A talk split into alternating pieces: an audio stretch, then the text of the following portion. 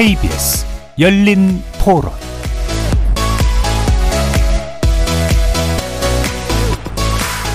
여러분 안녕하십니까? KBS 열린 토론 한상권입니다. KBS 열린 토론 매주 목요일 정치 바깥에서 국회를 바라보는 색다른 시선 정치 토크 국회 외사당으로 여러분을 만나고 있습니다. 이제 총선이 어, 3개월 앞으로 다가왔죠.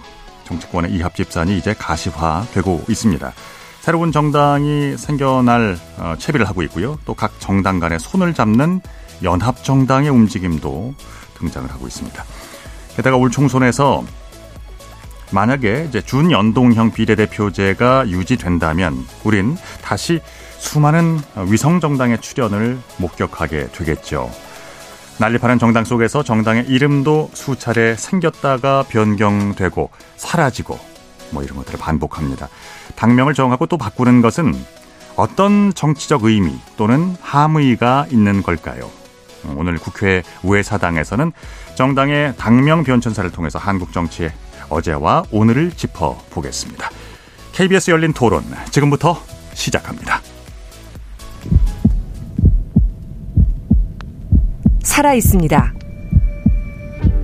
토론이 살아 있습니다. 살아있는 토론, KBS 열린 토론.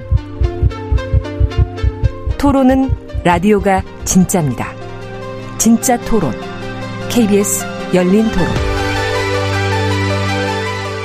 자, 오늘 토론 함께 해주실 네 분 소개해 드리겠습니다.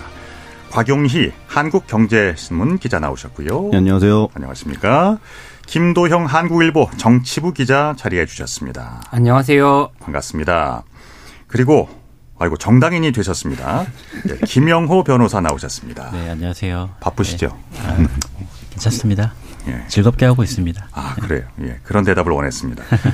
이동수 청년 정치 크루 대표 나오셨습니다. 안녕하십니까. 반갑습니다.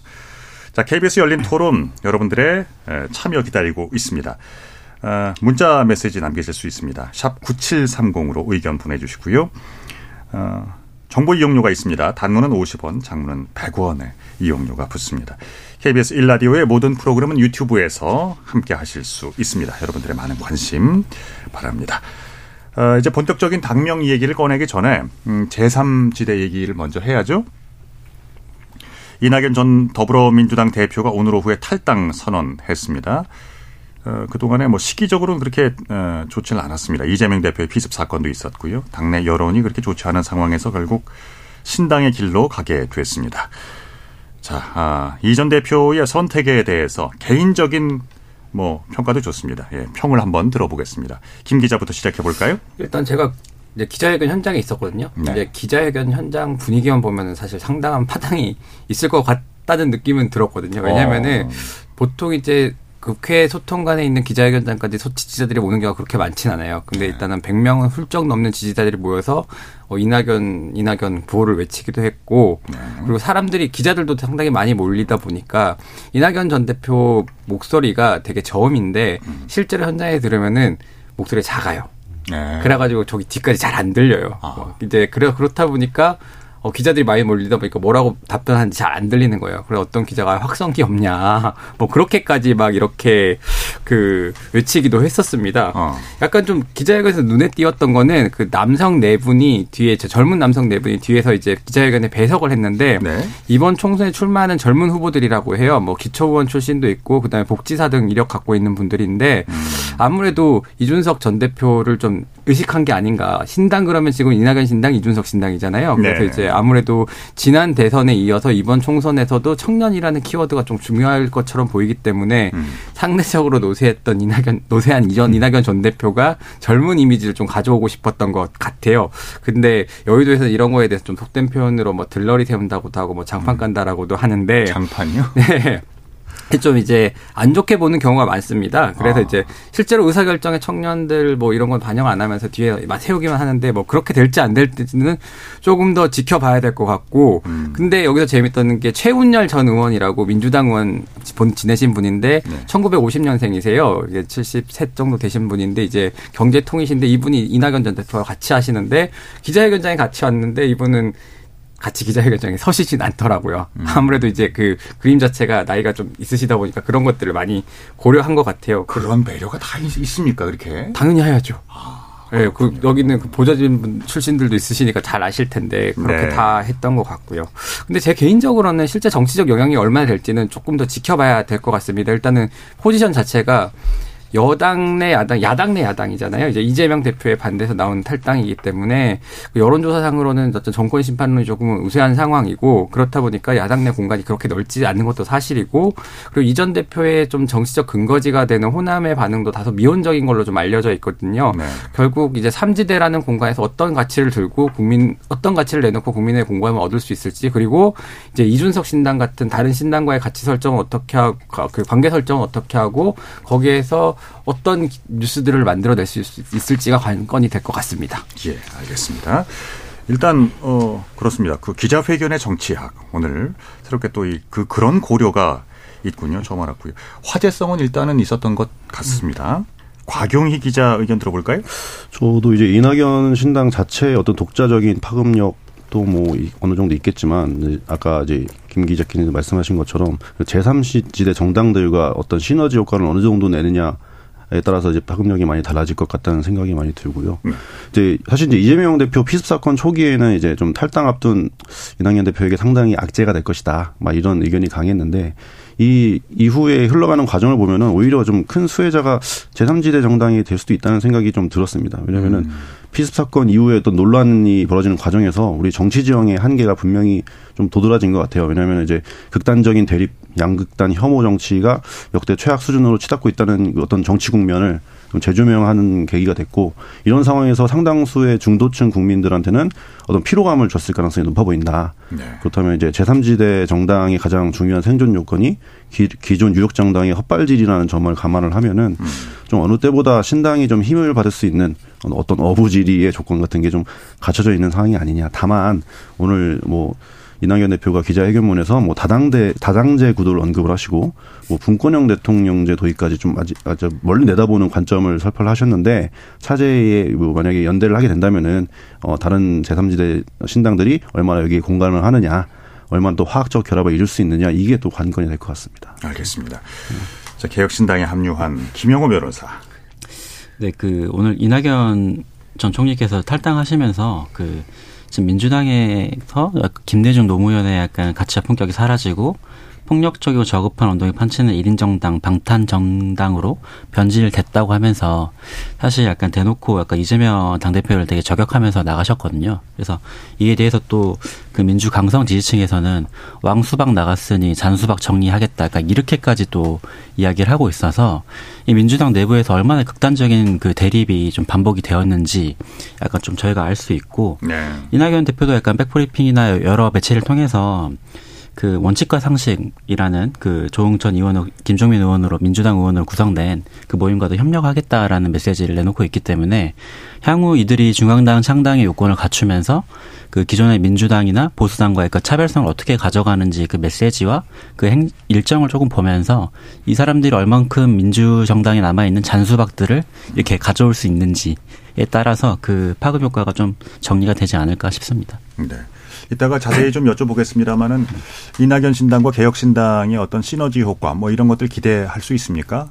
뭐 간단하게. 뭐 예. 모든 가능성은 열려 있다고 예, 말씀드릴 수 있을 것 같고 하지만 뭐 아직 뭐 이렇게 무조건 뭐 협력을 하겠다, 합병을 하겠다, 뭐 이런 취지는 전혀 지금 계획은 없고 다만 이제 이낙연 전 총리 같은 경우는 지금 오늘 탈당을 한 상황이기 때문에 향후 가야 될 길이 굉장히 멉니다. 그래서 하지만 그에 반해서 저희 개혁신당은 이미 뭐 중앙당 창당 요건이나 각 시도당을 지금 설립을 완료하고 있는 단계이기 때문에 조금의 그 진도의 차이가 있는 것 같아요. 그래서 음. 그 진도 어느 정도 맞춰졌을 때쯤 좀 본격적인 논의를 할 수 있지 않을까 싶습니다.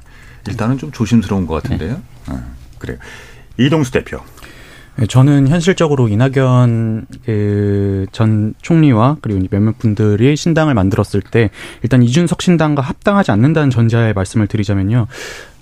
좀 어려움이 많을 것 같다라는 느낌은 듭니다. 이게 이제 신당들 그동안 어떻게 성공했나 보면 크게 세 가지 요인이 있어야 되더라고요. 첫 네. 번째가 전국적으로 인지도와 인기를 갖춘 대주주가 있어야 되고 음. 두 번째로 이제 상당한 규모의 그러니까 어느 정도 규모의 이제 그룹이 함께 이제 좀 해야 되고 마지막으로 뚜렷한 명분이 있어야 됩니다. 근데 일단 인지도와 인기 측면에서 물론 전 총리도 하셨고 대선에도 도전하셨던 분이니까 뭐 대선 주자급이 아니다라고 할 수는 없지만 음. 또 과거에 만철수 의원이나 이런 분들에 비하면 좀 약한 감이 없잖아 있는 것 같고요. 어. 두 번째로 지금 그룹이 없잖아요, 거의. 지금 보면은 원칙과 상식분들과 함께 한다고는 하는데 이제 예전에 뭐 열린우리당 때라든지 아니면 국민의당처럼 초창기에 이제 많은 의원들이 당에 불만을 품고 나오는 상황이 아니라는 점, 전 이것도 크다고 보고 마지막으로 명분이 좀 뚜렷하지 않다는 느낌이 좀 많이 듭니다. 네. 2016년에 안철수 의원이 성공할 수 있었던 거는 그 당시에 민주당 내에서 호남 홀대론 이런 것들이 굉장히 많이 이제 화제 음. 좀 이렇게 불거지고 있었고 그리고 이제 당내 비노 비문 세력도 꽤 컸고요. 이분들 대거 이제 이끌고 나와서 이제 국민의당이 그렇게 호남 지역 중심으로 열풍을 돌풍을 일으킬 수 있었던 건데 근데 이 모든 요건에서 지금 이낙연 신당은 좀 많이 약한 게 아닌가. 그래서 뭐 호남에서 어느 정도 이제 비명계 의원들과 손잡고 뭐 일정 부분에 이제 의석을 몇 개는 챙겨갈 수는 있겠지만 과거 뭐 열린우리당이나 국민의당만큼의 어떤 판을 바꾸는 돌풍을 일으키긴 어렵다 이렇게 생각을 합니다. 그래서 연대 내지 뭐 신당과의 어떤 어, 또 다른 그 모색을 좀 그렇죠. 어, 해보게 네. 되는 거겠죠. 그래서 음, 그 비명계 4인방 원칙과 상식 어, 4명의 의원 가운데 이제 3명이 탈당을 선언했습니다. 어, 이낙연 전 대표는 이제 협력하겠다고 이들과 협력하겠다 뭐 이렇게 얘기를 했는데요. 이건 저 어떻게 보세요? 뭐 이 그 원칙과 상식의 3명 의원들이랑 이낙연 전 대표가 힘을 합치는 거는 굉장히 자연스러운 수순으로 보입니다. 왜냐하면은 어 원칙과 상식은 현역 의원들이긴 하지만은 말씀, 앞서 말씀하신 것처럼 대주주 그러니까 뚜렷하게 내세울 만한 대권 주자가 없는 상황이고요. 마찬가지로 이낙연 전 대표 같은 경우에 지금은 본인을 따라 탈당을 하겠다는 의원이 없는 상태예요. 그럼 먼저 나가 있는 이 사, 이분들과 또 이재명 대표에 대한 반대하는 목소리를 함께 냈었기 때문에 네. 합치는 건 자연스러운 수순인 걸로 보이는데 네.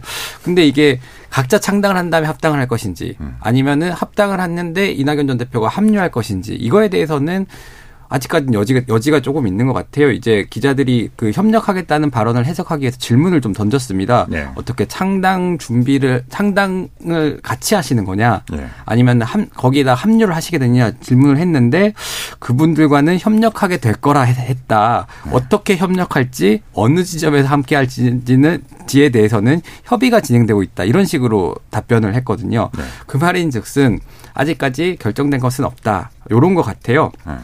네. 왜냐 일단은 그 창당을 어떻게 하냐 주도권을 누가 지고 가느냐는 굉장히 중요한 문제고 그리고 윤영찬 의원이 함께하지 않았기 때문에 지금 탈당을 먼저 한 원칙화 상식 세명의 의원과 이낙연 전 대표의 명백한 교류점도 없는 상황이거든요. 네. 그래서 이제 서로가 서로 자신의 이익을 가장 극대화할 수 있는 방법으로 협상이 이어질 것 같습니다. 그리고 오늘 잠깐 재밌었는데 오늘 이낙연 전 대표의 그 탈당 기자회견을 그 김종민 의원이 잡아줬어요. 네. 이제 국회에서 기자회견을 하기 위해서 현역 의원이 반드시 그 기자회견장을 예약을 해줘야 되는데 아. 이제 원칙과 상식 의원 중 한 명이 김종민 의원이 잡아줬고 거기 현장에 나왔는데 이렇게 딱 막 사람들이 엄청 많잖아요 기자들이. 근데 어제 그 원칙과 상식 의원들이 탈당할 때보다 기자들이 훨씬 많았던 거예요. 그러니까 이제 김종민 의원이 아 우리 우리 기자 회견 때보다 사람들이 많네 이러면서 약간 불편한 기색 또는 농담을 던지고 왔습니다. 네. 아무래도 좀뭐 어, 신경전 뭐 이런 거 있을 수 있지요. 이동수 대표.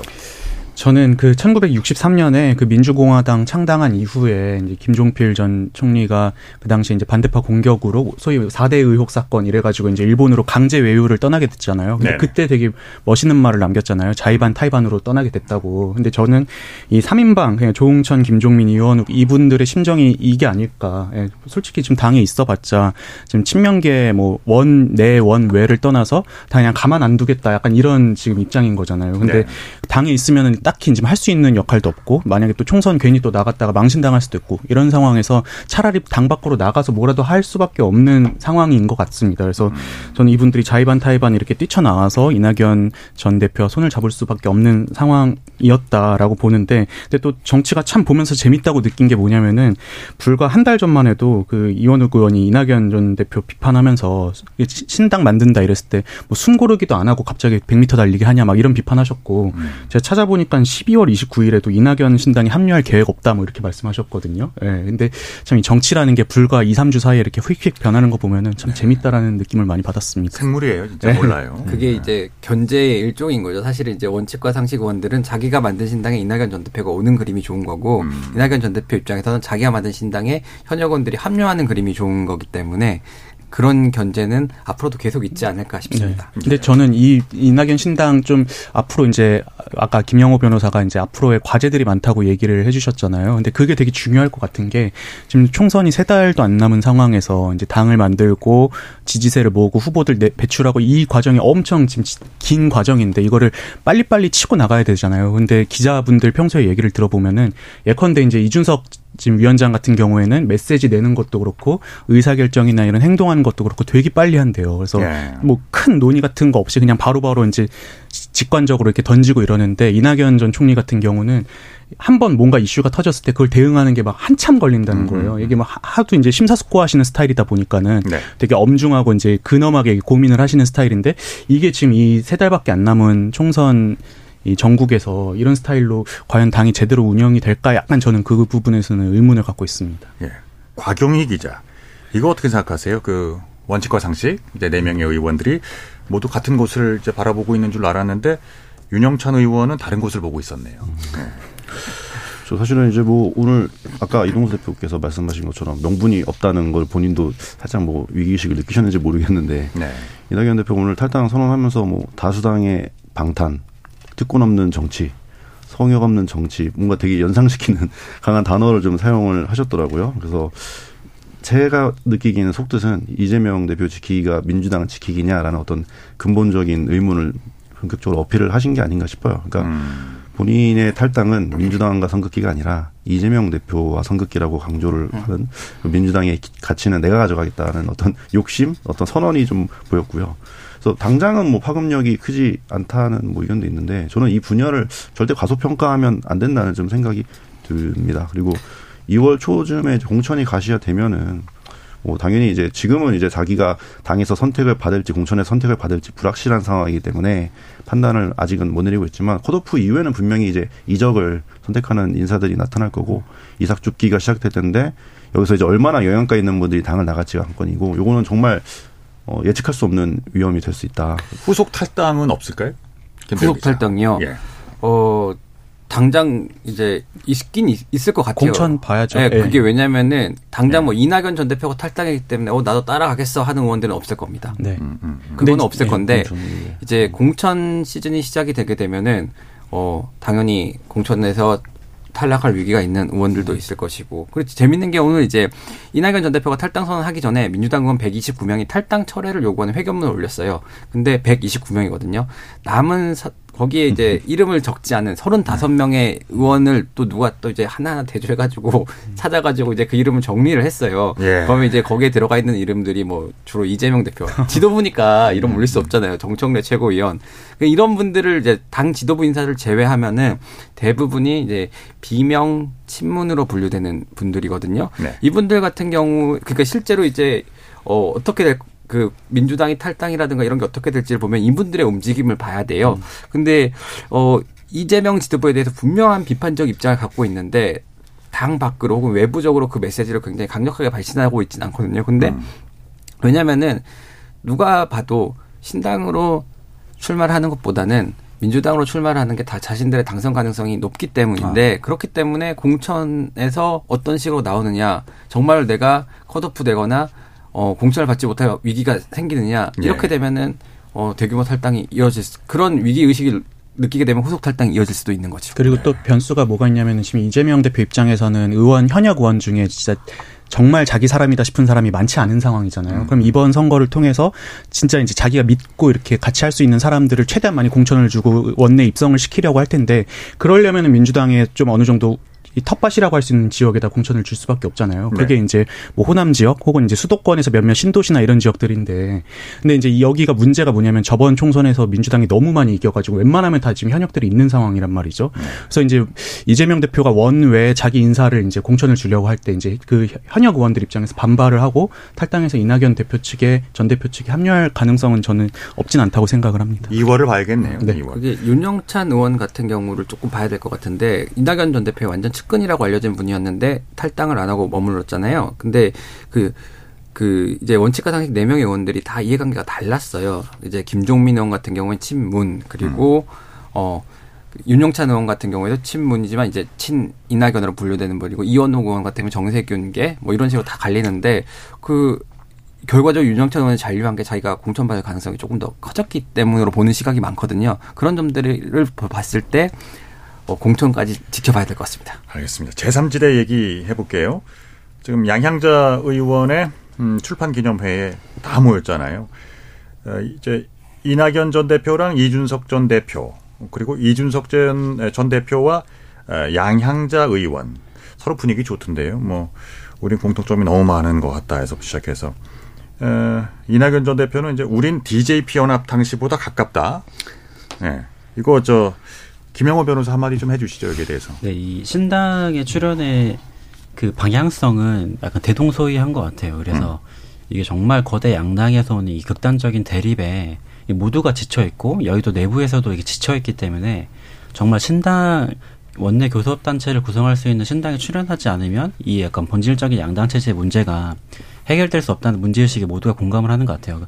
그런 측면에서 약간 신당이 나오게 되고 그 과정에서 이제 여러 신당이 출연하게 되어 있지만 음. 궁극적으로 약간 그 신당을 약간 출범하게 된 계기가 약간 대동소이하기 때문에 지금은 우선은 이제 분위기가 좀 좋을 것 같고 이제 각자가 추구하는 신당이 조금씩 이렇게 디테일에 있어서 좀 그 방향성이나 그 정책이나 어, 그 인사에 있어서 조금 다를 수 있는데 그 부분들이 어느 정도 이렇게 좀 결을 맞출 수 있냐에 따라서 향후 어떻게 또 이렇게 이합 집산이 될지 좀 지켜봐야 될 부분이라고 보이고 아직 아직은 이렇게 오늘 또 이낙연 그 전 총리께서 탈당을 한 바로 오늘이기 때문에 지금부터 이렇게 뭔가 뭐 합칠 거야 안 합칠 거야 막 이렇게 섣불리 약간 예단하는 거는 조금은 시기상조다라고 말씀드릴 수 있을 것 같습니다. 그러면 이제 낙석연대 아, 아 이걸 좀 싫어하시더라고요.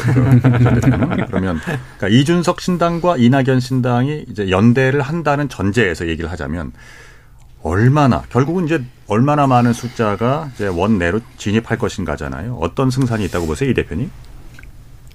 근데 저는 이 승산은 뭐 이제 뚜껑을 열어봐야겠지만, 근데 이제 이준석 신당과 이낙연 신당이 함께 하는 게 그게 좀 위험할 수 있다. 약간 이런 느낌을 많이 받습니다. 이런 생각을 많이 합니다. 왜냐하면은 선거 기간이니까는 연대할 수밖에 없기는 해요. 왜냐하면은 국민들에게 우리가 이제 투표 용지에서 정당 1, 2, 3번 이 정해지는 기준이 일단 의석수로 기준을 먼저 하잖아요. 예. 네.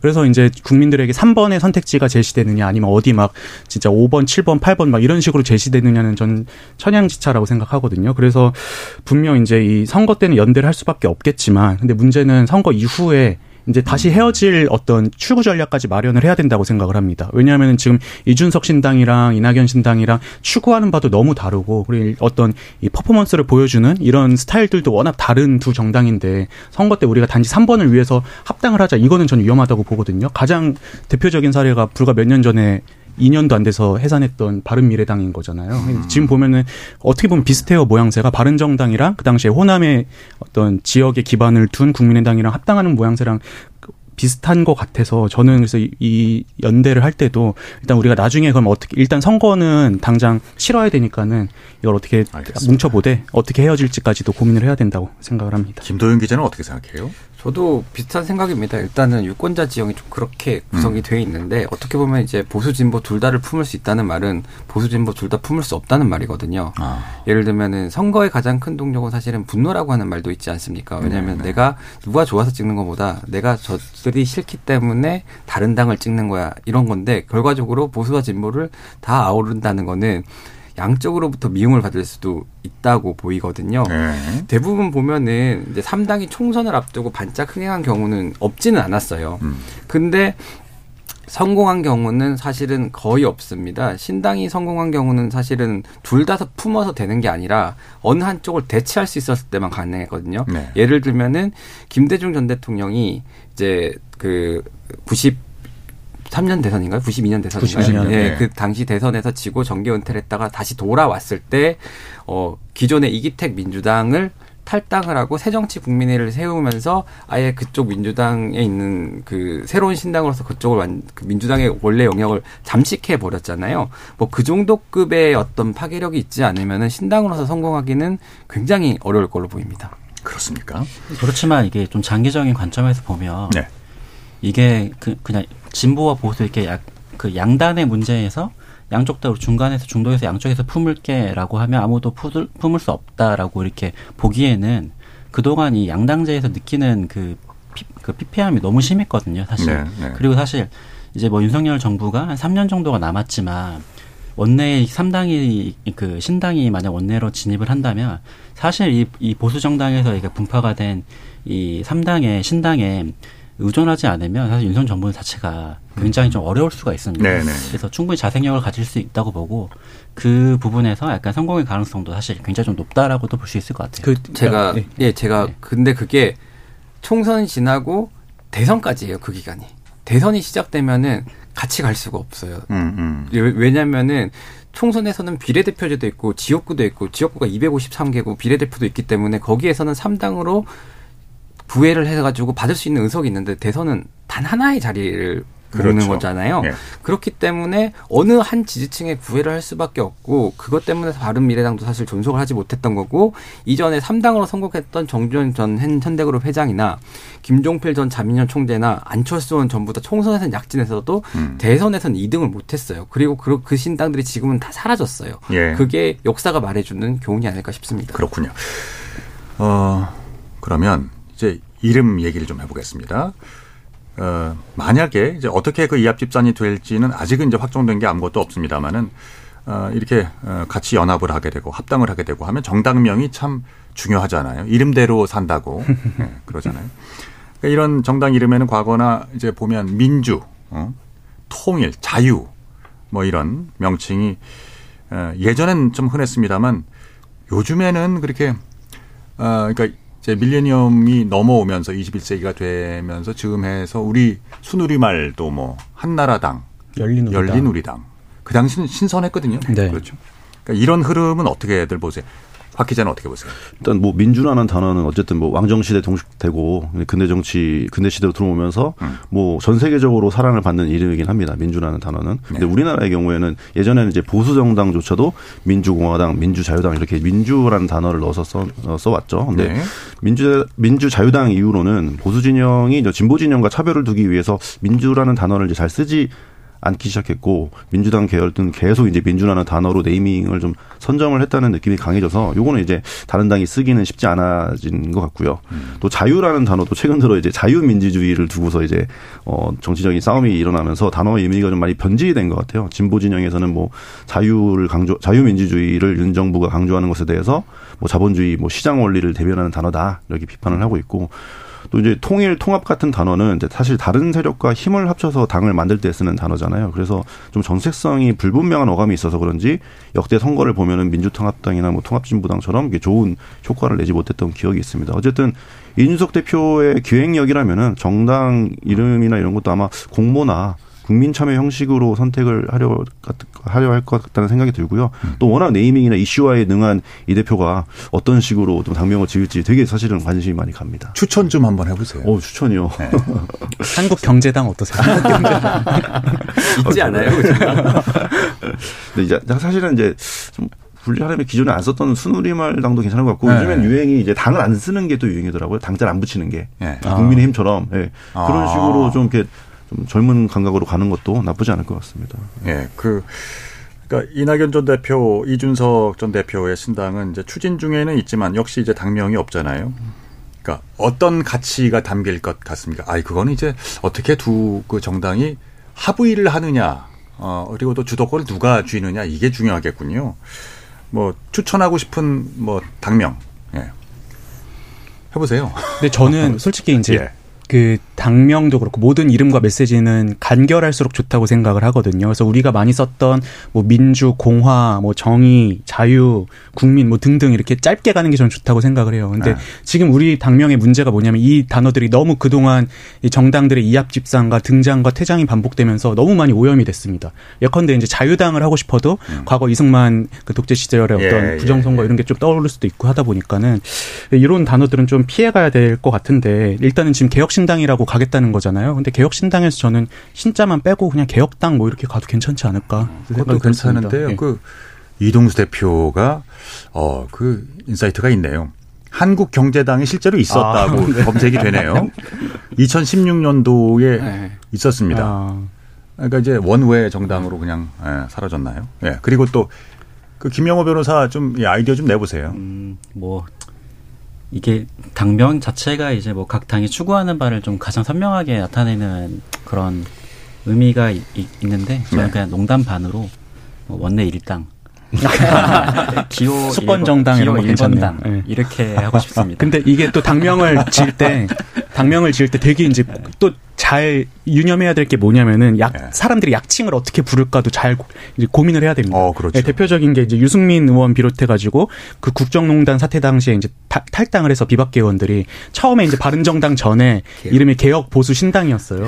근데 이거를 줄여 가지고 사람들이 개보신당 개보신당 이랬거든요. 네. 그러니까 후다닥 이제 그때 바른정당으로 바꿨던 기억이 나는데 그러네요. 이것처럼 사람들이 어- 사람들에게 어떻게 불릴까도 고민을 좀 잘 했으면 좋겠습니다. 그리고 또 예. 정당 이름을 바꾸거나 창당을 하면은 불러달라는 대로 안 불러. 안 불러줘요. 이제 뭐 맞아요. 더불어민주당 바꿨을 때 국민의힘 분들은 이제 더불당, 더불당 더불당 이렇게 바꾸고 국민의힘 이렇게 국민의힘이라고 이렇게 써달라고 하는데 국힘당 국힘당 그렇죠. 뭐 이런 식으로 하죠. 열린우리당 때도 예전에 우리당으로. 불러달라 이러니까 여루당 여루당 이랬죠. 그렇습니다. 어, 지금 민주당을 제외하고는 국민의힘과 정의당은 비대위 체제인데 어, 이제 선거연합을 표방하고 있죠. 정의당 같은 경우는 그러면 이제 당명 개정은 뭐 있을 가능성이 크고요. 그리고 국민의힘도 이제 비대위까지 구성된 상황이니까 이거 총선 후에 아, 간판을 다시 좀 어, 새로 달지 않을까? 뭐 이런 변화 가능성이 있어 보이는데 이것들 어떻게 생각하세요, 곽 기자?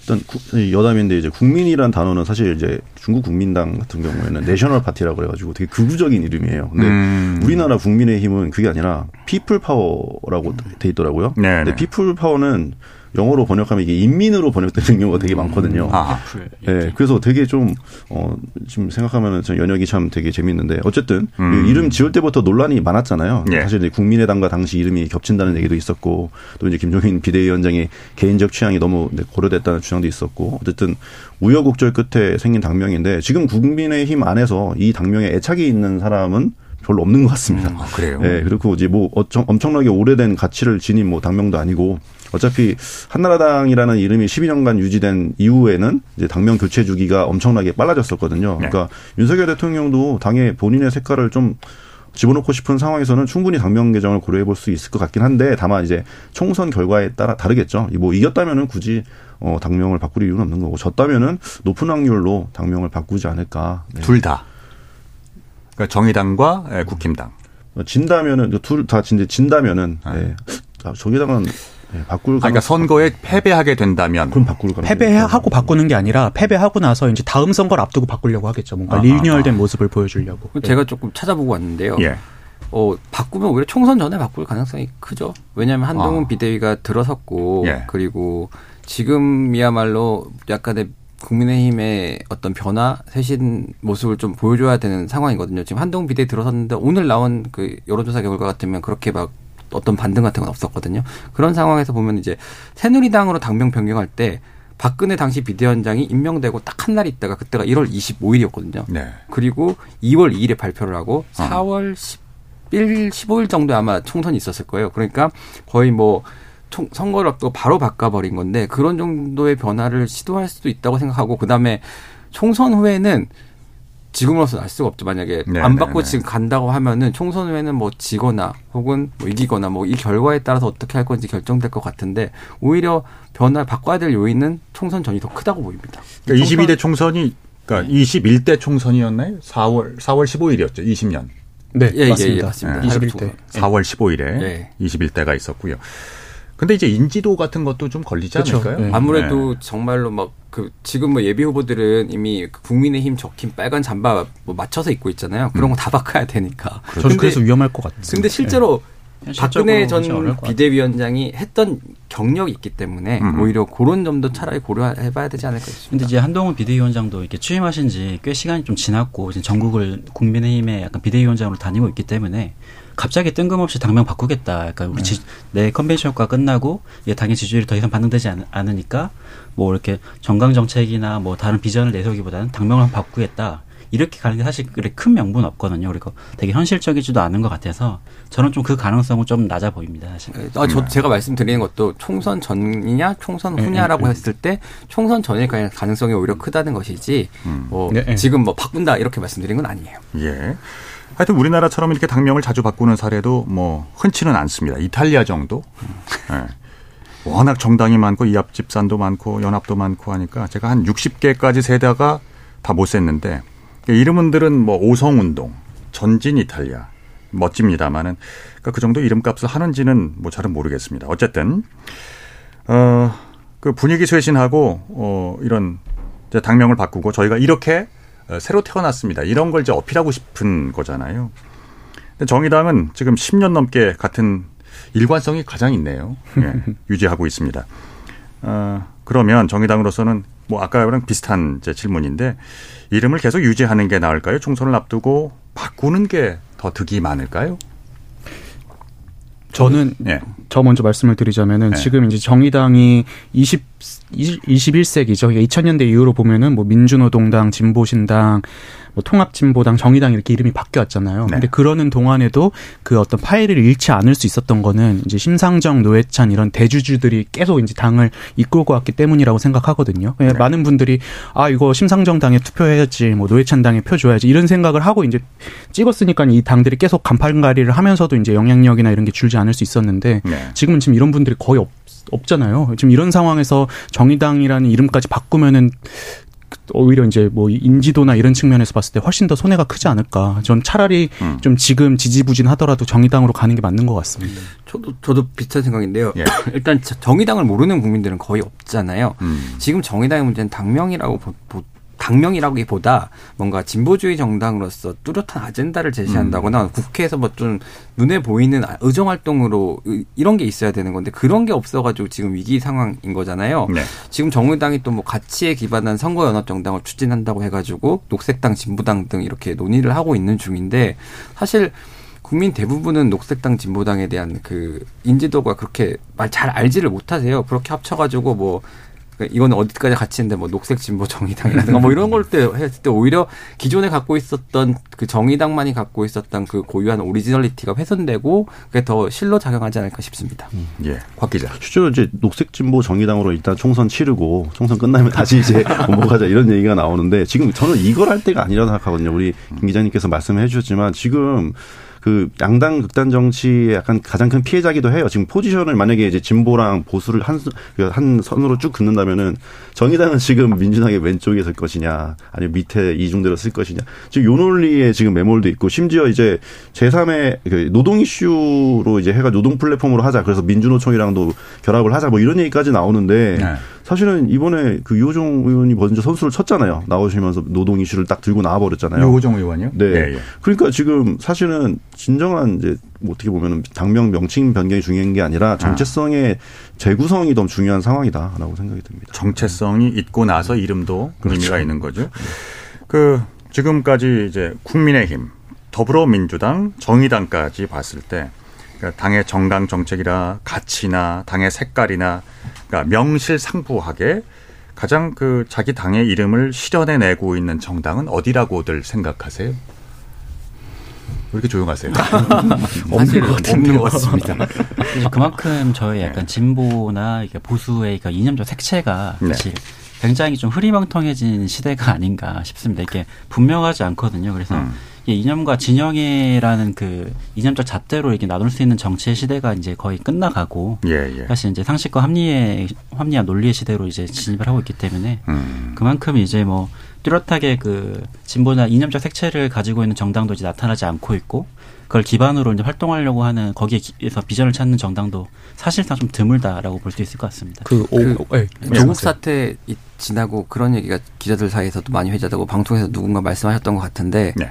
민주당에는 민주가 없고 국민의힘에는 국민이 없고 정의당엔 정의가 없다. 그 네. 정치에 대한 불신을 되게 극명하게 들어주는 단어였던 것 같- 말이었던 것 같아요. 그 저, 도 이제 하나만 말씀드리자면 전두환 정권 때 여당이 민주정의당이었는데 민주정의 다 없었잖아요. 그래서 저는 이름이 중요한 게 아니라 어떤 모습을 보여주느냐가 더 중요한 것 같습니다. 예. 지금 우리가 뭐 알고 알지 못하고 어, 하는 사이에 많은 그 정치계의 그러니까 정당의 숫자는 성장을 해왔네요. 어, 중앙선거관리위원회에 등록돼 있는 정당 개수 몇 개나 될 것 같습니까 지금? 한 50개 되나요? 그다 지금 한 70개쯤 될것70 같은데요. 개요? 창준이까지 아, 합치면 그러네요. 이동수 대표 신기가 좀 있으신 것 같아요. 예. 안 보고 그냥 예. 주관식을 찍으시네요. 예, 50개가 맞다고 합니다. 예. 그렇습니다. 이제 같은 가치를 추구하는 그 당인들이 모여서 새로운 신당을 창당하고 연합을 하고 이합집산을 합니다.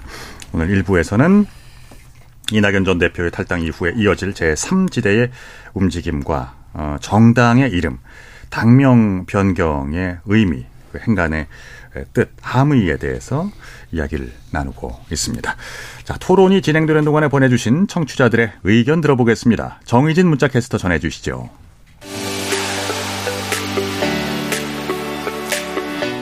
네, 지금까지 청취자 여러분이 보내주신 문자들 소개합니다. 3624님, 양당 체제 종식을 위한 제3지대 신당에 응원을 보냅니다. 하지만 기득권을 가졌던 양당에서 나온 세력들이다 보니 정치 권력을 얻게 되면 다시 자연스럽게 양당으로 흡수되는 게 아닌가 하는 우려가 됩니다. 정치개혁과 양당제 타파를 위해 나섰다면 권력을 잡지 못하더라도 제3지대에서 꾸준히 정치 개혁을 위해 힘써주기를 기대합니다. 사과 조수님, 요즘 정치권에서 신당 신당 하는데 기존 정치권과 뭐가 다른지는 잘 모르겠습니다. 결국 본인들 이권에 따라 움직이는 거 아닌가요? 정치는 대국적으로 해야 합니다.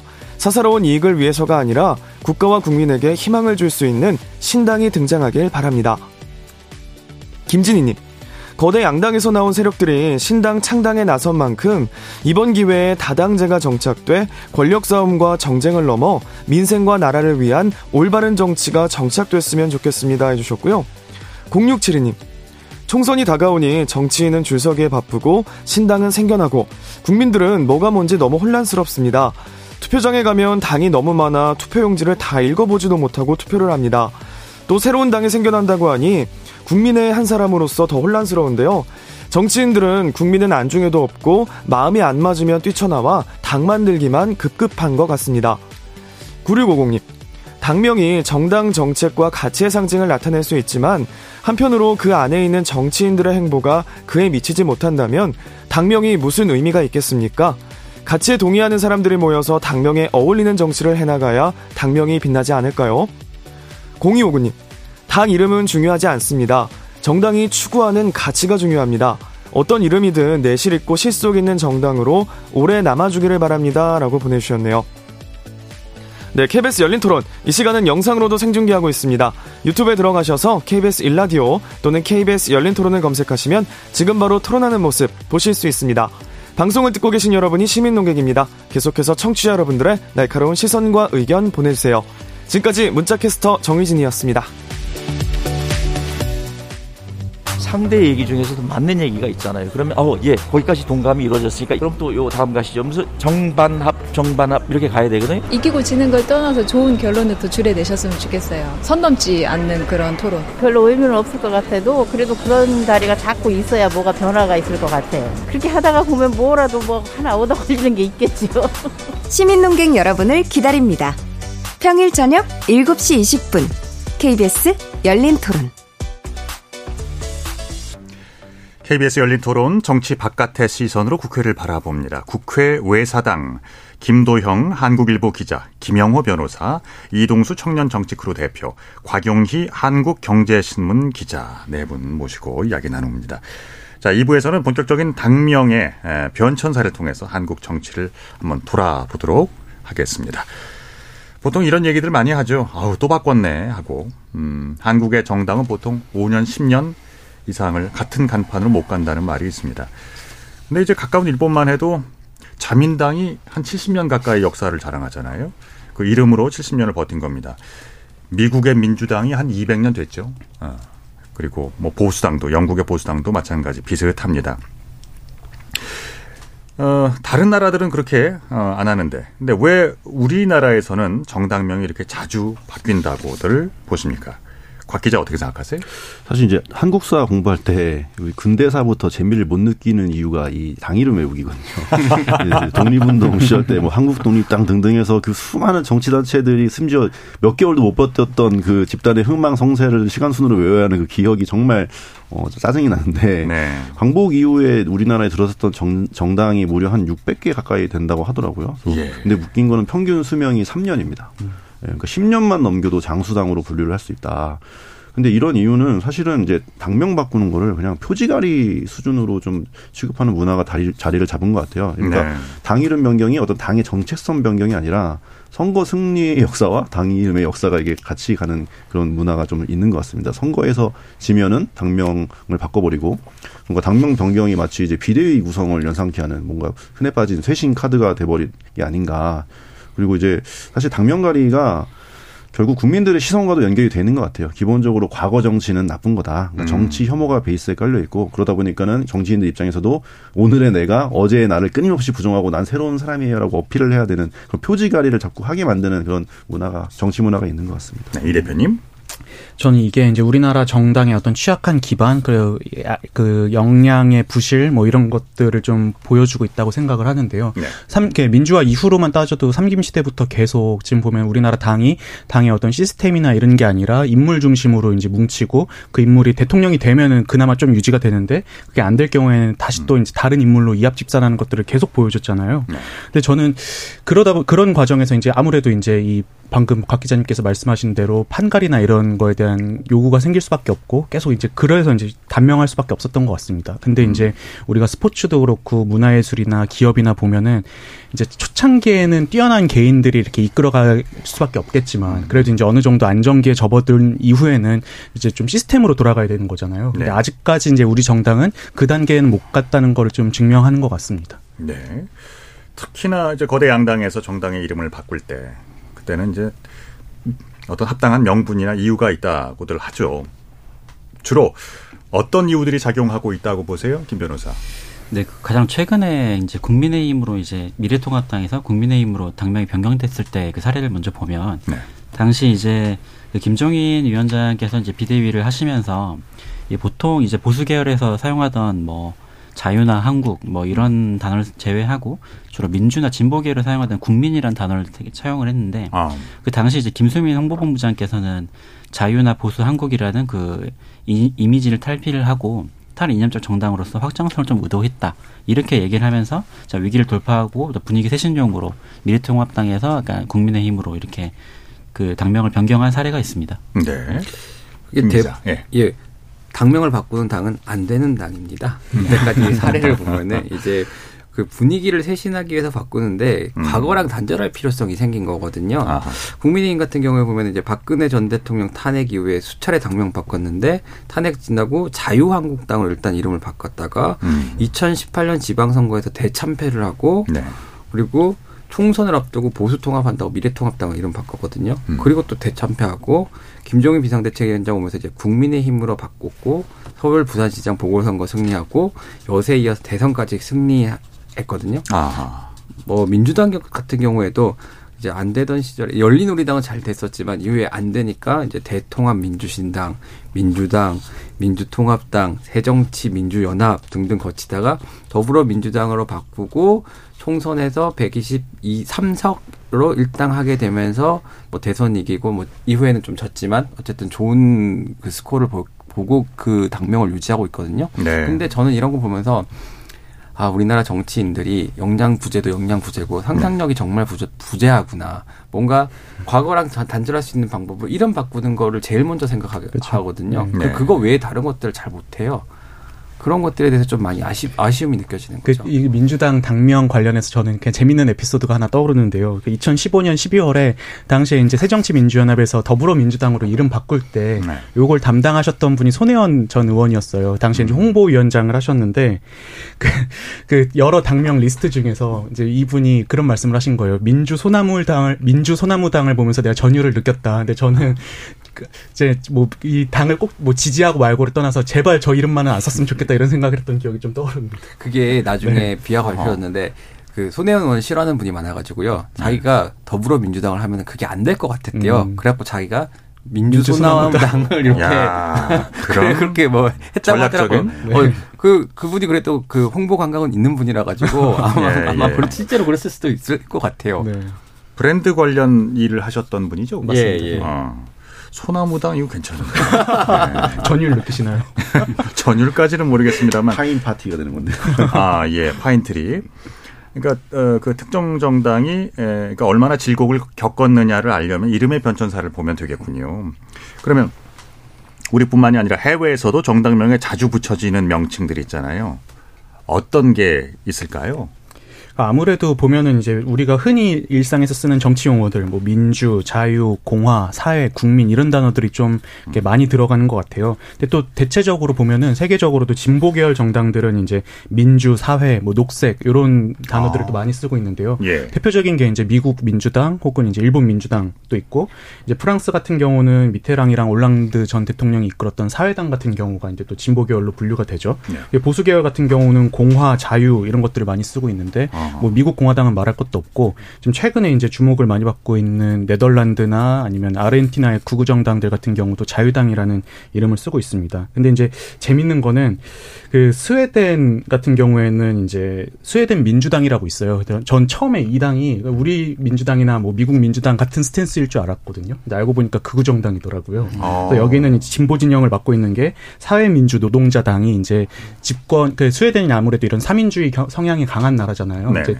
스웨덴에서 근 몇십 년 동안을 집권해온 되게 이런 당이고 극우 정당이 이제 스웨덴 민주당이었습니다. 이동수 대표 빼먹은 것 같은데 네. 공산당 정말 아, 많습니다. 노동당도 많습니다. 노동당. 기독당도 있네요. 네. 예. 그 정당 변경의 이제 정당명의 그 이제 역사를 어, 통틀어 볼 때 그러면 본인이 아는 한도 내에서 가장 성공적이었거나 야 이건 이 기록에 남아야 한다. 뭐 이런 정당명이 있으세요? 김 기자는 어떠세요? 저는 민주공화당을 꼽겠습니다. 왜냐면은 민주공 이제 박 그 박정희 전 대통령 그리고 김종필 전 총재가 이제 주도가 돼서 만든 그 민주공화당이 네. 한 정당명으로 어쨌든 우리나라에서 가장 오래 존속한 17년 8개월 있었거든요. 아. 그런 것도 있고 이제 이름에 좀 얽힌 비사가 내려오잖아요. 뭐 이제 이름을 정해야 되는데 딴 데는 뭐 민주당이고 공화당 많은데 아니 굳이 하나만 선택해야 되냐? 우린 다 좋은 하자. 둘다 네. 좋은 거 다 하자. 그럼 음. 민주공화당을 했다는 전설적인 얘기가 저대로 내려오는데 아 그렇죠. 미국은 양당 민주당하고 공화당인데 우리는 그럼 민주당도 하고 공화당도. 하면 되지 네. 않냐? 그래 민주공화당으로 했다라고 하더라고요. 근데 네. 뭐 어쨌든 간에 이 장면 한 정당을 가장 오랜 세월 전- 전속하기도 했고 그 김종필 그 전까지는 사실 근대적 정당 모델이 그, 대- 그 한국이란 나라에 없었기 때문에 뭐 네. 당 사무처 조직이라던가 뭐 이런 것들을 굉장히 근대적인 조직으로 잘 꾸렸었다고 해요 초반에는 그리고 실제로 국민적 지지도 있었고요 뭐 네. 그런 점을 봤을 때 가장 성공 성공적이었다 같이 판단하지 않겠습니다. 저도 근데 같은 이유로 사실 민주공화당이 그래도 좀 우리나라 정당사에 가장 큰 족적을 남긴 당이라고 생각을 하는데 음. 그 전만 해도 뭐 자유당, 한민당 있긴 했지만 그 정당들은 우리가 이제 독립하고 얼마 안 돼가지고 이제 막이 정당 시스템 이런 개념 자체가 없을 때였잖아요. 그러니까 네네. 지역 유지들이나 동네에서 이제 좀 힘께나 쓴다는 사람들이 그냥 아이 나 정치해야지 이런 모델이었다면은 어. 이제 이 김종필 전 총리가 만들었던 이 민주공화당 때부터 좀 근대적인 형태의 어떤 정당 시스템들이 잡혔고 실제로 이 당시에 이제 김종필 전 총리가 전국을 돌아다니면서 그런 좀 명망 있는 분들을 모셨다는 거 아니에요. 뭐 음. 부산의 예춘호 선생이나 이런 분들 같이 예. 이런 모시 모셔 오면서 이제 좀 아 우리가 이제 가치나 이런 걸 한번 비전을 가지고 한번 승부를 보자 이런 정당을 만들었다는 점이 의미가 있고 두 번째로는 이때 김종필 전 총리가 이제 민주공화당을 만들면서 만든 시스템들 뭐 사무처 시스템이라든지 뭐 이런 것들이 이제 우리나라 지금까지 내려오는 이 정당의 어떤 근간을 이뤘기 때문에 음. 저도 이제 이런 정치적인 입장이나 이런 걸 떠나서는 그래도 큰 족적을 남겼다고 평가를 하고 싶습니다. 예. 또 다른 의견 있습니까? 네, 뭐 당연코 저는 앞서 얘기 나왔던 그 10년째 당명을 유지하고 있는 정의당인 것 같아요. 음, 예. 음. 정의당 같은 경우에는 정말 그 색채가 분명했었거든요. 네네. 21대 국회 전까지는. 그래서 이 노동자와 사회적 약자를 위한 정당이 되겠다. 그러니까 정의로운 정당을 표방하면서 정의당으로 당명이 변경이 된 건데 이 21대 들어오면서 약간 뭐 여러 가지 좀 이념이나 국회의원 개인의 약간 문제 약간 음. 그런 것들로 인해서 당 색채가 굉장히 좀 많이 평가절하됐는데 사실 무엇보다 정의당이라는 그 네임 하나로 이 정의당이 어떤 당이었는지를 그 향수 추억을 가지고 계신 분들이 굉장히 많을 것 같아요. 그래서 그 점에서는 가장 좀 성공적인 당명이었다 라고 말씀드릴 수 있을 것 같아요. 성공적인 걸 떠나서 한국 정치의 특징을 좀 직설적으로 보여줬던 당 이름이 친박연대. 아, 그 자민련 뭐 이런 데도 충청도 당인 거 모두가 알지만 거기다가 충청 이런 단어는 늘 생각 안 하잖아요. 근데 친박연대는 박정희, 박근혜 이름만 걸어도 우리가 보수의 찐 보수의 가치를 승계했다 이런 자신감을 보여줬다는 면에서 한국 정치의 어떤 그 보수 정치의 특징을 좀 잘 나타내줬던 것 같습니다. 이게 정의당이니까 정의당을 쓸 수 있었을 거예요. 그 국민의힘은 민주정의당에 대한 잔재 때문에 정의당을 못 썼거든요. 그런 마, 그런 면에서 봤을 때도 기존의 민주정의당이 갖고 있던 정의의 그 가치를 다시 되살렸던 점에서도 정의당 의미 있는 것 같습니다. 기존의 이미지라는 게 분명히 그렇게 어, 오랫동안 힘을 미치는군요. 자, 그럼 이제 보수 정당대, 그러니까 우리의 그 양대 정당의 뿌리를 한번 보겠습니다. 어, 이제 우리나라 보수 정당의 당명 변천사. 이게 좀 너무 멀리 가면 복잡하니까요. 뭐 대한독립 촉성 국민회, 뭐 이제 이렇게 좀 복잡해집니다.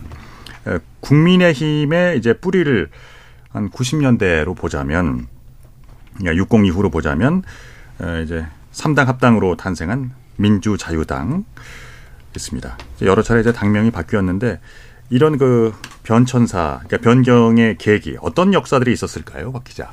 네, 뭐 국민, 국민의힘 계열의 이제 보수당 계열의 당명 변경은 주로 이제 선거 패배라든지 정치적 위기 상황에서 쇄신이 필요할 때 아니면 이제 다른 세력과 연합을 할 때 이제 주로 이루어지는 경향이 있었는데 다들 아시다시피 3당 합당으로 이제 90년에 민주자유당이 설립이 됐죠. 그다음에 이제 현대 정치사에서 첫 거대 보수 여당이다. 뭐 이런 의미가 있었고 여기서 처음으로 파란색을 당색으로 이제 사용을 하면서 보수당의 그 이후의 상징색이 어, 새누리당이 등장할 때까지 계속 파란색으로 유지를 하게 됩니다. 그다음에 음. 95년에 이제 지방선거에서 지고 당시에 이제 전두환 노태우 대통령이 나란히 구속을 당하면서 어, 위기를 맞게 되니까 또 신한국당으로 당명을 변경을 하고 당색을 더 파란색, 짙은 파란색으로 바꿉니다. 불과 2년 뒤에 이제 이해창 신한국당 후보와 이제 조선민주당 후보가 단일화에 성공을 하면서 합당으로 한나라당에 출범을 하죠. 요 한나라당은 상당히 오래 갔습니다. 중간에 이제 뭐 노무현 대통령 탄핵도 있었고 뭐 차떼기 사건처럼 당을 흔드는 일이 있- 흔드는 일이 있었지만 2012년까지 한 15년간 장수를 하는 이름이 됐고 그다음에 이제 2011년 말경에 이제 홍준표 대표 체제 때 뭐 여러 가지 어, 뭐, 국회의장 돈봉투 살포 의혹 이런 게 불거지면서 위기를 맞이하자 또 박근혜 비대위원장이 어, 빨간색 당색을 내세우면서 아. 네, 그때 이제 또 이름을 바꾸게 되는 거죠. 그, 그 이후로는 이제 교체 주기가 상당히 빨라집니다. 그러면서 이제 2016년 말에 국정농단 사태가 불거지면서 어, 자유한국당으로 이름을 바꾸고 그 이후에 또 어, 새로운 보수당과 통합을 하면서 2019년에는 미래통합당이 출범을 하고 2020년에는 이제 미래통합당이 전면 쇄신하겠다면서 김종인 대표 주도하에 어, 국민의힘으로 개명을 합니다. 네. 그래요. 그 각 정당이 그러니까 그 어, 어떤 이제 이념에 따라서 어, 진영에 따라서 소유권을 주장할 수는 없지만 실제로 보면 그 역사적으로 이제 국민 뭐 민주 이쪽은 진보 계열이었던 것 같고요. 자유 뭐 공화 이런 이름들은 이제 보수 진영이 특별히 좀 많이 사용하는 경향이 있었던 것 같습니다. 어, 그래서 이제 아까도 잠깐 얘기가 나왔었는데요. 그 여당인 국민의힘이란 당명에 대해서는 그러니까 국민이란 말은 원래 에, 이제 진보 계열에 많이 쓰였다고 하는데 어떻게들 보십니까, 김 기자? 그, 뭐, 민주 진보계열, 뭐, 새정치 국민회의 정도 얘기하는 것 같은데, 뭐, 국민의힘이란 당명에 대해서 사실 비판이 많았어요. 정당의 가치를 담아야 되는데, 국민의힘이라는 그 당명에 무슨 가치가 담겨 있느냐, 뭐, 이런 비판이 사실 그 당시에 좀 많았거든요. 근데 오히려 김종인 전 비상대책위원장이 그런 탈이념이라는 거를 굳이 이념적인 단어, 단어를 당명에 넣지 않으면서 탈이념을 하려고 했던 것 같고, 네, 네. 그게 좀 주요했던 부분이 있었던 것 같아요. 근데 제 개인적으로는 여전히 뭘 하려는 정당인지 감은 잘 안 옵니다. 그 보수 계열은 특히 그 민주당은 그래도 민주라는 어떤 그 가치를 계속해서 유지하고 있잖아요. 예. 근데 군- 보수 계열 정당에서는 공화라는 단어를 못 쓰더라고요. 음. 그 이제 우리 공화당을 쓰고 있는데 실제로 그 보수 정당에서 공화당 많이 쓰는데 쓰지를 못하고 있는데 아무래도 이게 그 민주공화당 군부 독재 잔재 때문에 그걸 못 쓰고 있는 것 같아요. 음. 유승민 전 의원 같은 경우에도 뭐 공화주의 굉장히 강조했었지만은 공화당이라는 정당 정당의 이름에 공화라는 단어를 넣지는 못했었고요. 근데 제가 한 국민의힘 의원 그 이렇게 당명 얘기 같은 거 좀 하다가 그런 얘기를 하더라고요. 아, 자기는 죽기 전에 공화당 이름에라는 이름의 정당에서 한번 국회의원을 해보고 싶다. 근데 쉽지가 않은 것 같아요. 보수 정당 아, 이름에 그래요. 약간 뭐라고 하면은 근본이 없다고 해야 될까요? 네. 네. 그렇죠. 그래요. 이 대표. 저는 근데 재밌었 이, 이 보수정당의 당명 변천사를 보면서 좀 재밌는 부분이 뭐였냐면은 그동안 보수정당에서 내걸었던 당명들이 대체로 국가가 중심이었습니다. 음. 신한국, 뭐 한나라, 그리고 뭐 자유한국 이런 식으로 나라가 중심이었는데 그러네. 처음으로 국민이 중심이 된 거거든요. 음, 네. 저는 이 점에서는 되게 큰 의미가 있다고 생각을 해요. 근데 네. 이제 아까 일부에서 저희가 얘기했던 것처럼 이게 이름만 좋다고 해서 다가 아니라 그 본질까지 그렇게 받쳐줘야 되는데 음. 그 부분에서는 저는 좀 의문이긴 합니다. 하지만 저는 국민의힘으로 바꿨다는 것 자체는 어떤 방향성이 국가 중심에서 국민 중심으로 바뀐 걸 상징하는 게 아닌가 그런 점에서는 좋았습니다. 근데 네. 오히려 막 시민의 힘이 더 좋을 수도 있잖아요. 그러면 유시민 전 장관 때문에 그거 안 되겠네. 예. 어, 이제 더불어민주당의 뿌리를 한번 볼까요? 그러면 어, 민주당계 정당도 참 여러 차례 그 당명 변경이 있었죠. 어, 더불어민주당의 그 이름이 이제 정착되기까지 과정도 우여곡절이 참 많았는데, 그러니까 그 김대중 전 대통령의 평민당, 평화민주당을 시작으로 본다면 어떤 과정을 겪습니까? 이게 정말로 이제 오히려 지금의 야당이 사실은 원래 오랫동안 야당을 해갖고 정말 힘든 시절을 많이 겪었기 때문에 여기가 정, 당명을 훨씬 많이 바뀌었는데요. 아. 일단은 뭐 이제 87년에 그 YSDJ 결별하면서 이제 그 평화민주당으로 DJ가 창당을 하죠. 네. 그리고 이제 거기서 그 선거를 했는데 그 대선에서도 이제 지고 그리고 이제 신민주연합당이라고 해갖고 제야 인사 영역에서 만들었다가 음. 뭐또 뭐 민주당 그리고 이제 아까 말씀드렸듯이 DJ가 대선에서 진 후에 다시 정계 은퇴를 했다가 다시 정계 복귀했을 때 새정치 국민회의라는 것들을 만들고요. 그리고 DJ 정부 들어서고 나서는 새천년 민주당 그리고 노무현 전 대통령이 이제 자신의 색깔로 정치를 하고 싶어지면서 이제 자신과 맞는 그 사람들을 만나 모아서 열린우리당을 만들고 근데 네. 열린우리당이 노무현 정부가 사실은 정권 말기에 갖고 굉장히 좋지 못한 평가를 받았기 때문에 다시 어 통합을 해야 된다. 그래 대통합 민주시당이라는 게 만들어지고 또 통합 민주당이라는 게 만들어지고 민주당이라는 게 만들어지고 막 그런 역사들이 굉장히 긴 역사들이 있습니다. 그러다가 이제 안철수 전 대표가 갑자기 다크호스를 떠오르, 떠오르면서 기존의 이제 민주통합당과 안철수 의원이 상징하고 있었던 새정치를 합쳐갖고 새정치 민주연합을 만들었다가 그리고 어, 안철수 의원이 떠나면서 그럼 새 정치를 유지할 필요는 없었기 때문에 더불어민주당을 예. 이렇게 만들어서 지금까지 사용하게 되는 거죠. 숨가쁘게 달리셨네요. 너무 네. 많습니다, 이거는. 그러니까 이제 정당명의 변천사를 보면 어, 출발점이 거의 이제 90년, 87년 비슷한데요. 양대 진영이 국민의힘의 이제 뿌리로부터 시작을 하면 국민의힘은 지금까지 일곱 번을 어, 일곱 개의 이름을 갖고 음. 있습니다. 그리고 민주당이 이제 더불어민주당까지 12개의 이름을 갖고 있네요. 그러니까 결과적으로 보면은 어, 그 질곡의 역사는 민주당이 좀 오랜 세월을 네. 어, 상대적으로 겪었다고 말할 수 있겠군요. 어, 이제 문자 메시지 가운데 어, 0259님의 말씀 기억할 필요가 있을 것 같습니다. 당 이름은 중요하지 않습니다. 정당이 추구하는 가치가 중요하지요. 어떤 이름이든 내실 있고 실속 있는 정당으로 오래 남아 주기를 바랍니다. 그렇습니다. 이제 저희들이 이렇게 많이 깊이 있게 선착하려고 하는 이런 가치들도 사실은 어, 그 본질적인 부분은 뭐 비슷할 거예요. 자, 어, 이제 당의 쇄신이나 변화를 통해서 뭐 그럼에도 불구하고 이제 정당의 이름을 바꾸고 있습니다. 아, 그게 효과가 있으니까요. 예.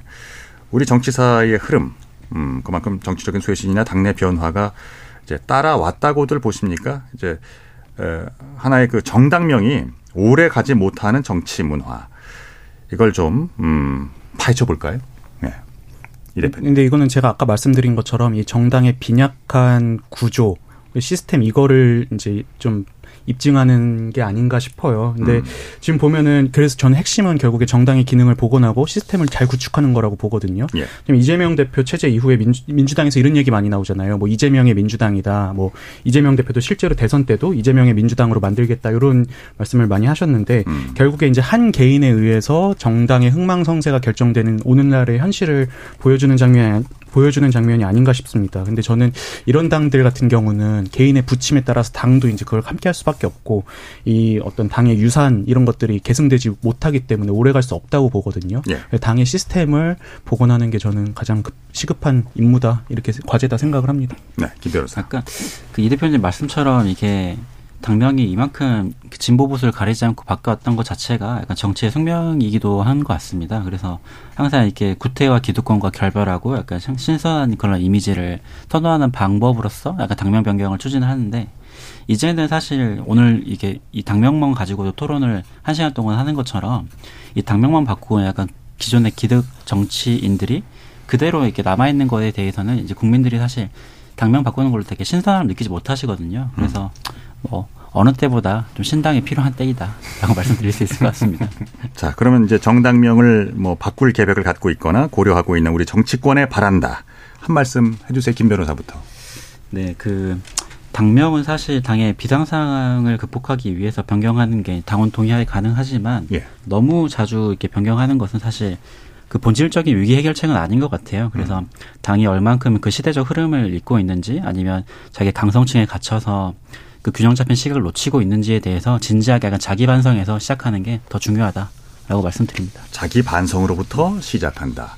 곽용희 기자는 어떻게 생각하십니까? 예, 그 세술은 세부대에 담는 게 맞거든요. 음. 근데 세부대에 담는다고 세술이 되진 않습니다. 어. 정책과 인선에 좀 내실을 다지는 걸 좀 우선적으로 하셨으면 좋겠습니다. 예, 알겠습니다.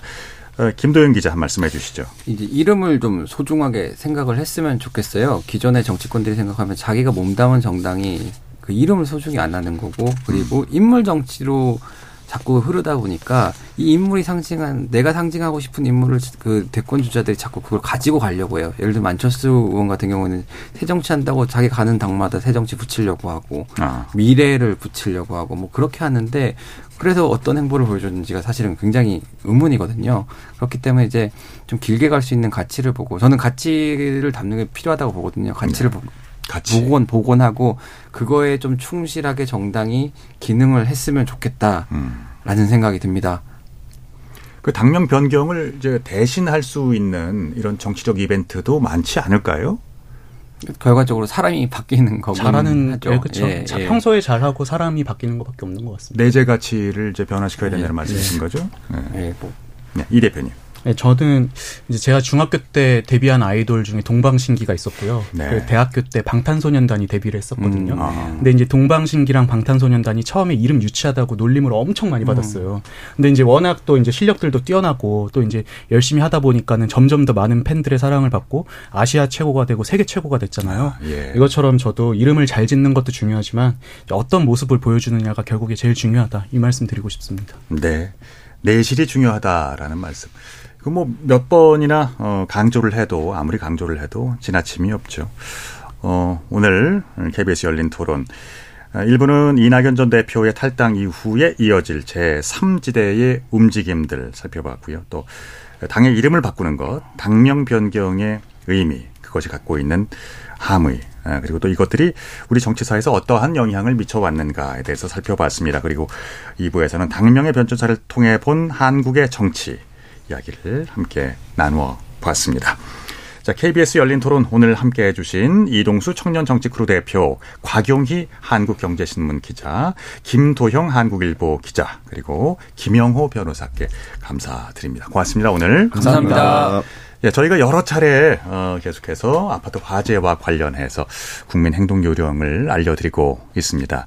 아, 항상 그 평소에 숙지를 하고 계시면 어, 안전에 그리고 또 유사시에 대치하는 대피하시는데 큰 도움이 될 겁니다. 아파트 화재 시에는요 음, 엘리베이터가 아닌 계단을 이용하시는 게 좋습니다. 그리고 어, 젖은 물수건으로 문 틈새를 막는 것 효과 있습니다. 평소에 화재 대피 방법 잘 숙지하시고 대비하셨으면 좋겠습니다. 자, 오늘 참여해주신 시민 논객 여러분께도 감사 말씀드리고요. 지금까지 KBS 열린 토론 한상권이었습니다. 고맙습니다.